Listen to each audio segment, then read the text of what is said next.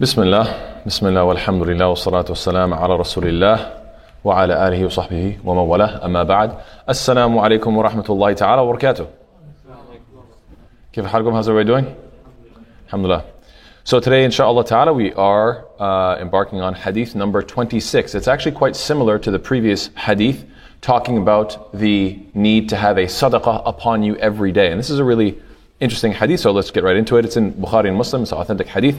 The Prophet says, كل سل... كل سلامة من الناس عليه صدقة كل يوم تطلع فيه الشمس يعدل بين الاثنين صدقة ويعين الرجل على دابته فيحمل عليها أو يرفع عليها متاعه صدقة والكلمة الطيبة صدقة وكل خطوة يخ... يخطوها إلى الصلاة صدقة وَيُمِيتُ الْأَذَى عَنِ الطَّرِيقِ صَدَقَةً That the Prophet ﷺ says, there is a charity that is upon each and every person, each and every joint of the human body, every day that the sun rises.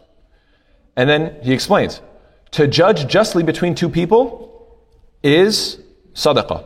And to help a man get up on his ride to either help him ride it or by lifting his luggage to him, to it, to it, uh, lifting his luggage, luggage onto his ride, it is also a sadaqah.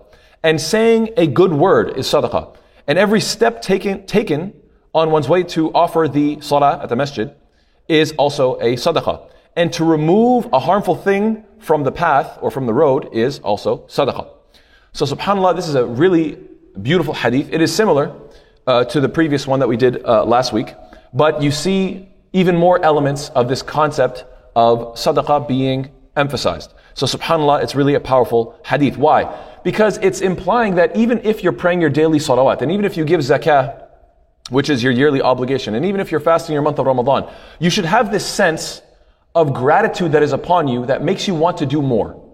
That makes you want to do, do your, and this is interesting, even in non-Muslim culture, you hear people talk like this. They'll say things like, this is my deed of the day, or my good deed for the day. You know, I remember one time, uh, me and some friends were walking, and some lady said, "Excuse me, guys, do you want to do you want to do your good deed for today?" And we're like, "Yeah, what's up?" And she said, "Oh, do you think you could help me move this and that?" We said, "No problem, sure thing, right?" So this is a, a, a concept that people are familiar with. That you know, every day you want to, sh- uh, you know, you want to give back. That's another very common theme that you hear amongst non-Muslims. Well, I want to give back every day. I want to do something where I give back, where I do something good.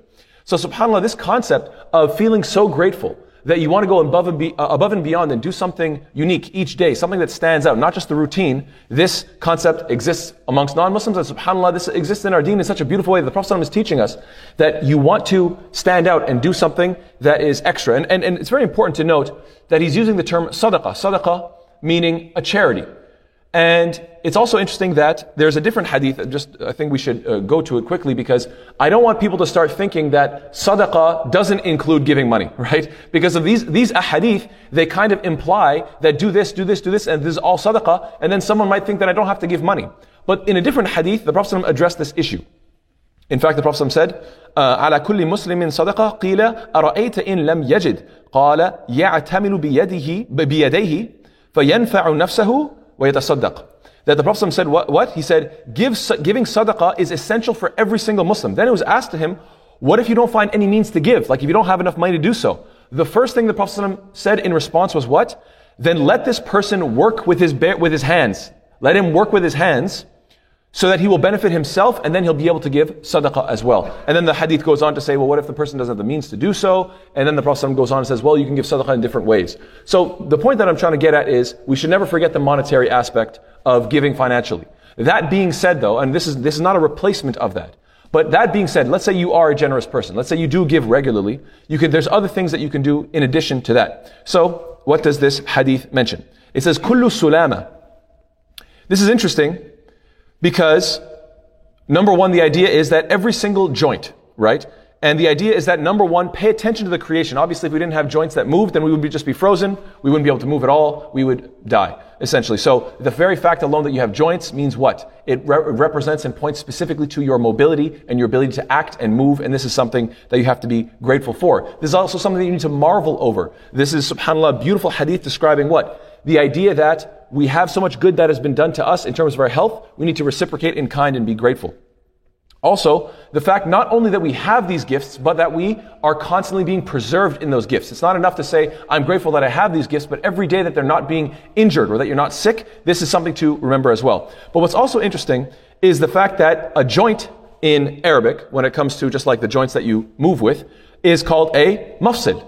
Mafsil is a joint. So why the term sulama? When you go into, uh, you know, the dictionary, al-ma'ani, for example, you find a sulama, يعني عظام الأصابع في اليد والقدم.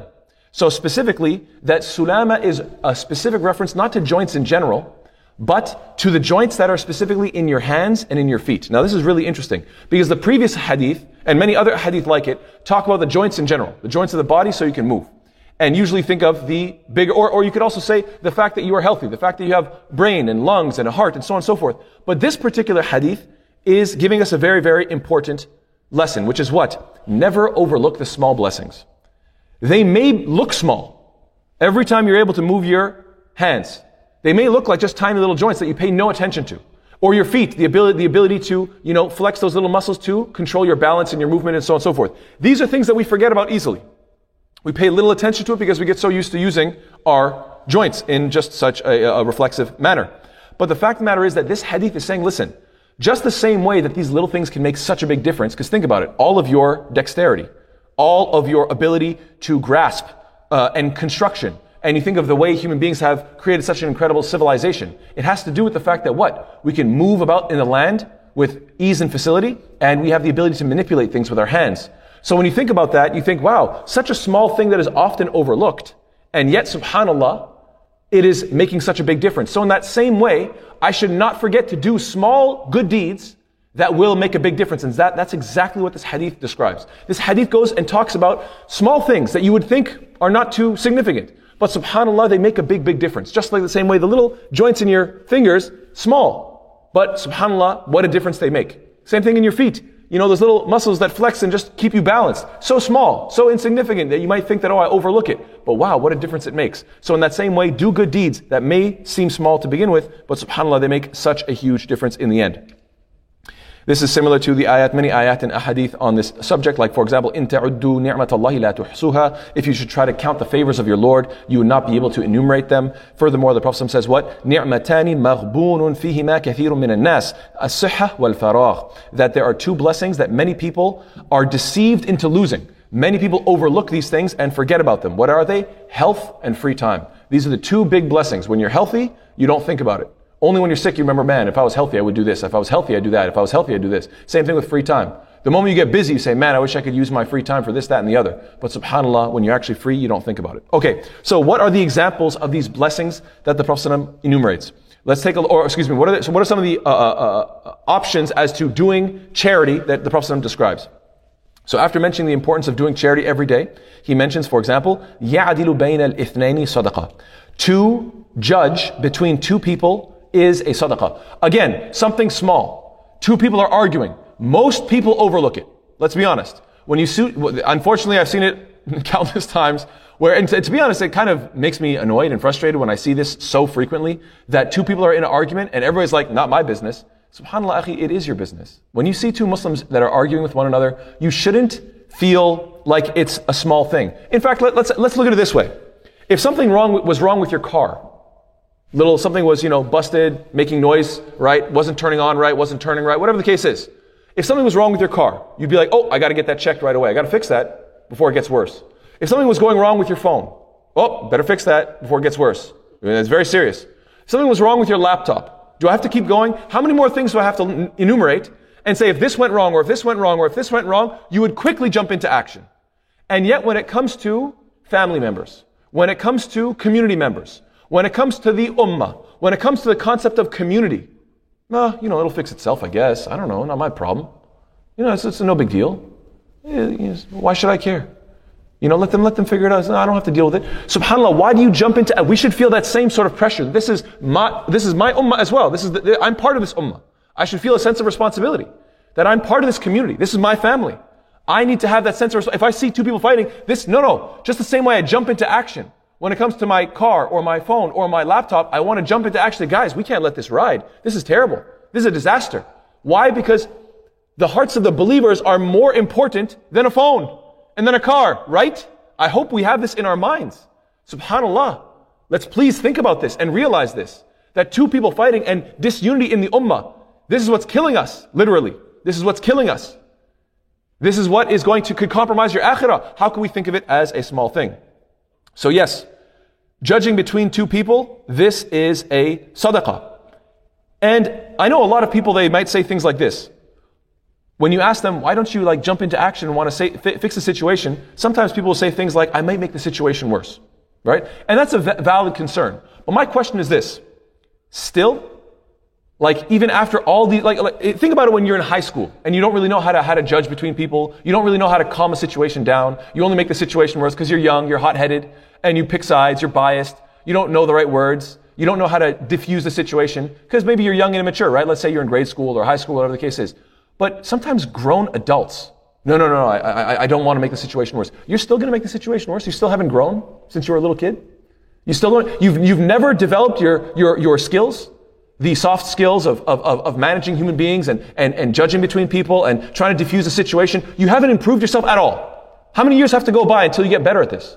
You don't find it, it's a little bit embarrassing that you were a kid and you were making the situation worse and you never grew from that? You never trained yourself? You never developed the vocabulary or the patience or the temperament or the attitude to fix a situation? So for your whole life, you're just going to sit back and say, what? I'm only going to make the situation worse. That's pretty sad. You never, you never developed these skills? Are you guys seeing my point? To say, I'm just going to make the situation worse, you really have to ask yourself, how long can I ride this excuse until it gets a little bit embarrassing? Until I can say, you know what? I can help the situation. I'm a, I'm a grown adult. I can, I can help, I can help two people say, hey, what's wrong? What's the problem? I can listen. I can rationalize the situation. I can calm people down. I can give maybe a few compliments, chill the situation out a little bit. SubhanAllah, I'm not useless, right? We should be offended with ourselves when we say these things, like, oh, I can never help a situation. I can never make it better. I'm only going to make it worse. Man, that's pretty embarrassing. Come on, let's, let's, let's try a little harder. خير inshallah. What's the next uh, uh, portion? ويعين الرجل على دابته فيحمل, فيحمل عليها أو يرفع عليها متاعه صدقة. That to help a man concerning his ride, help a man get up on his ride, and helping him to either ride it or by lifting his luggage onto it is also considered a sadaqah. This, you know, is encompassed in the ayah in, in the Quran. Allah Ta'ala says what? وَتَعَاوَنُوا عَلَى الْبِرِّ وَالتَّقْوَى وَلَا تَعَاوَنُوا عَلى الْإِثْمِ وَالْعُدْوَانِ Allah says, and cooperate in righteousness and piety, but do not cooperate in sin and aggression. So subhanAllah, this hadith could be, uh, we could give the similitude of nowadays, you know, you know, you don't see people getting on their horses or donkeys or so forth nowadays, nowadays, but people getting rides. Hey, I need to go so and so place. Do you think you can help me out? Give me a ride. No problem. Jump in my car. I'll give you a ride. So this is something nowadays. Uh, do you think you could help j- jump uh, uh, jumpstart my car? You know, do you have any uh, spark plugs? Do you have something to help me out, or jumper cables? Excuse me, to help me uh, uh, start my car? Uh, or same thing with helping somebody move. Natural, you know. Oh, don't worry, we'll come by. We have a couple of able bodies. We'll pack in our stuff in our cars. We'll drive it to your new place. No problem. So all of this is considered a sadaqah. And also this very much relates to the fact that you have your hands and your feet able to move and grab things, so you should do so. Then a beautiful, beautiful uh, this is so beautiful. Al-kalimatu tayyibatu sadaqah. That a good word, simply speaking a good word, is sadaqah. This can be in reference to dua, calling upon Allah and saying, Ya Allah, help me with this, that, or the other. This is, uh, you know, uh, kalimat tayyibah, right? A good word. But also dhikrullah, subhanallah, alhamdulillah, etc. Also what? Responding to salam. Saying wa alaikum salam. This is, this is also kalimat tayyibah. What else? Da'wah. Enjoining the truth, enjoining what is good, and forbidding what is evil. Encouraging somebody and also advising somebody, giving sincere nasiha, encouragement, and compliments. And this is, you know, if you don't remember anything from this talk, just remember this. Challenge yourself to say something so nice that inshallah you see somebody light up. You know, sometimes you say something, and now here's the question. If you don't know how to do that, then you might want to tell yourself, man, I really should. I really should learn how to use my words in such a beautiful way that I can make somebody feel good. If I don't have that skill, again, that's a real problem. And if you do have that skill, but you simply don't do it, what are you waiting for? Does that make sense? What are you waiting for? You can go home tonight, say something beautiful to your wife, say something beautiful to your children. You can say something beautiful to your friend. You could easily just text somebody. Say, hey, I just want to let you know. You mean a lot to me. I really, th- I, I, you know, I, it was so great that you helped me out that other day. And mashallah, I know you're always there for me. Say something. What, is it so hard? We know the words. We know how to speak in a beautiful way. This is kalimat tayyibah. So, if we're going to implement this hadith, if, if, if you felt like today I didn't do much today, or any other day of the week, you feel like I didn't do something really significant, then what should you do? You should say, you know what, at least let me do one kalima, kalima tayyibah so that it can cover this sadaqah for the day, inshallah ta'ala. What a beautiful attitude to have. Try to speak. When you speak, when you see somebody, try to say something so nice, you see them light up.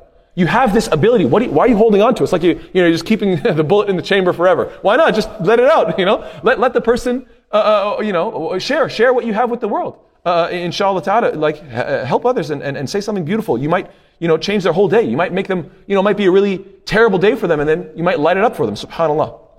Then the next one. وكل خطوة يخطوها إلى إلى الصلاة صدقة. Every step a person takes when he's off, when he's on his way to the salah, to the masjid, is considered a sadaqah. This is stressing the importance of living close enough to the masjid that you can come there on a regular basis.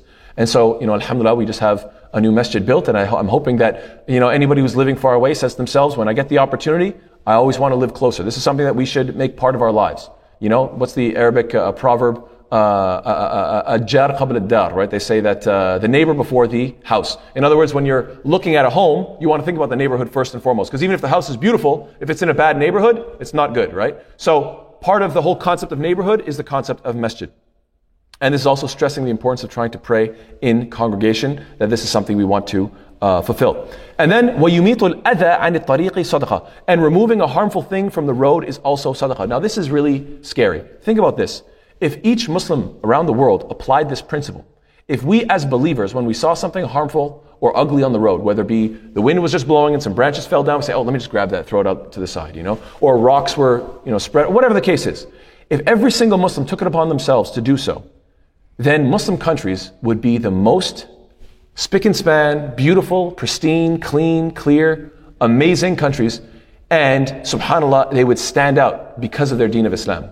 Unfortunately, sometimes, or many, in many uh, cases, you find that Muslim countries are the ones where you see lots of pollution and lots of trash and nobody's picking it up. And then you come to non-Muslim countries, and then you see that, mashallah, when it comes to uh, littering, when it comes to throwing things on the ground, they, they have a very strict, uh, not only rules, but also culture. So it's not that the rules are constantly being enforced. It's not like the police are giving out fines constantly. Maybe there's a sign that says, you know, uh, littering uh, $1,000 or whatever the case is, but how many times does that actually get implemented? Well, it doesn't. And the reason is why? Because there's a culture. And what is the culture? Let's keep our environment clean. Is that part of their deen? Allah alam. You can ask them and find out. But it is part of our deen. Subhanallah. That this is a sadaqah that you're doing. And as a second, second, a secondary point, it's very important to remember that picking up garbage is a part of humility. That this hadith is saying, look, no matter who you are, you're not above this act of bending over, grabbing something filthy, disgusting, whatever it may be, uh, on the ground, and saying, you know what, I'm going to take it upon myself to get rid of it. Right? So this is a act of humility as well, and nobody is above it. Now, in some narrations that are similar to this, what you find is at the end of this uh, uh narration, in different in different uh, riwayat, in different narrations, you find وَيُجْزِئُ وَيُجْزِئُ مِنْ ذَلِكَ كُلِّهِ rak'atan min al-duha. And two rak'ah that somebody prays right after the sun, uh, duha time is about 15 to 20 minutes after the sun came up. So, you know, when fajr ends, right when the sun breaks, you know, right when the sun hits the horizon and you see that first, uh, you know, the actual, the actual sun itself, not just the light of it, but the actual sun. The moment you see a little bit of that sun, that's when Fajr ends, right? So now it comes up for, let's say, 15, 20 minutes. It's been coming up. That now is considered Duha time. And at that time, you can pray two rak'ah or two and then four, two, four, and six, or two, four, six, and eight. So as long as you're praying in units of two, you can go in between two to eight. And this is all considered salatul duha. Now, this is so beautiful that if you want to cover yourself for sure, what can you do? You can say, I'm going to pray my two rak'ah of duha, or four, or six, or eight, and that's going to cover me for the day, inshallah ta'ala. It's going to be my sadaqah for the day that's going to cover my whole body, bi'ithnillahi ta'ala. So there's a beautiful hadith. Now, wh- why is this such a beautiful sunnah or practice to uphold? Because, wallahu ta'ala alam, it seems that it creates a schedule in your life. And what is that schedule? You wake up in the morning, nice and early, and you go to the masjid for Salat al-Fajr. After you've prayed Fajr in the masjid, you sit here and you go over Quran. As we know in Surah Al-Isra, Allah mentions that the Quran uh, that is at Fajr is mashhuda, right? It's a, it's, a, it's, a, it's a witness time, it's a blessed time. Uh, going over the Quran in the early morning, first thing in your mind, when your mind is fresh, when you just woken up, one of the best things you can do as a habit is to fulfill your wird, your daily reading, at that early morning time. That's how you start your day with the Quran. So you prayed your Salat al-Fajr in the masjid. You go over Quran until 15 minutes after the sun has risen. you pray your duha, and then you conclude your qira'ah, you conclude your reading of the, uh, for the day, and then you can go to work. Imagine if you want to have barakah in your day, now you've fulfilled your fajr. You have fulfilled your wird, you fulfilled your fajr in the masjid. You fulfilled your wird, which is your daily Quran reading, your hifz or your, or your reviewing or whatever the case is, muraja'a, etc. And then also you have fulfilled your charity for the day so that your joints are covered, inshallah ta'ala, because you prayed. And then you haven't even gotten through your day. I mean, just, it's just starting, you have the rest of your day to do whatever you want. But you start with so much barakah. So this is a beautiful, beautiful habit. And the last point that I'm going to make, inshallah ta'ala, is what? That, in conclusion, that uh, uh, uh, this hadith, if you pay attention, you'll notice that there are so many things about interacting with people. Saying a good word to somebody else, right? Helping somebody up on their ride. Removing something so that the community around you, whoever they are, Muslim, non-Muslim, doesn't make a difference. You just don't want people to be harmed. You just want to benefit society, right? So all of these ideas are implying what? That the Muslim is not somebody who practices monasticism or seclusion or renounces the world in such a way where they think that, you know, getting away from every human being is somehow extra religious. We don't believe in becoming like a monk, living, you know, completely detached from everybody, except in times of fitna. That's a whole different question. Uh, you know, uh, escaping from, you know, let's say turmoil and war and etc. Yes, okay, that's fair. But in terms of, uh, uh, you know, in regular day life, you want to be part of your community so that you can improve and better your community and be a contributing member to society. And so we should remember that even though Ali ibn Abi Talib, he made a beautiful quote when he said, Ya dunya, ghurri ghayri, قد طلقتك ثلاثا. It's a beautiful quote. Uh, it's part of, a, I think, I believe it's part of a larger poem. But anyway, Ali ibn Talib, who, who, who he was known for his beautiful quotes and proverbs and sayings. What did he say? He said, "Oh dunya, deceive somebody else. I've divorced you three times." In other words, there's no return. And now some people may hear this and think, "Oh yeah, I should get away from the dunya and just seclude myself and stay away from human beings." No. Clearly, he was not somebody who did that. Clearly, he was very involved in, obviously, politics. He was very involved in his community and so on and so forth. What does he mean? He means I have no love or desire for worldly pursuits. I have a desire to chase the akhirah through my interaction with society. So we have to take these words and not think of them as isolationist, as seclusion. Rather, we should think of ourselves as, you know, uh, uh, uh zuhad or zahidun, right? Somebody who has zuhud. Zuhud is what? Is, uh, is asceticism to, to, to, to renounce worldly pleasures. But that doesn't mean you're not interacting with society. You're still very much in of society, but you just don't chase after material possessions, and that should be, that distinction needs to be made.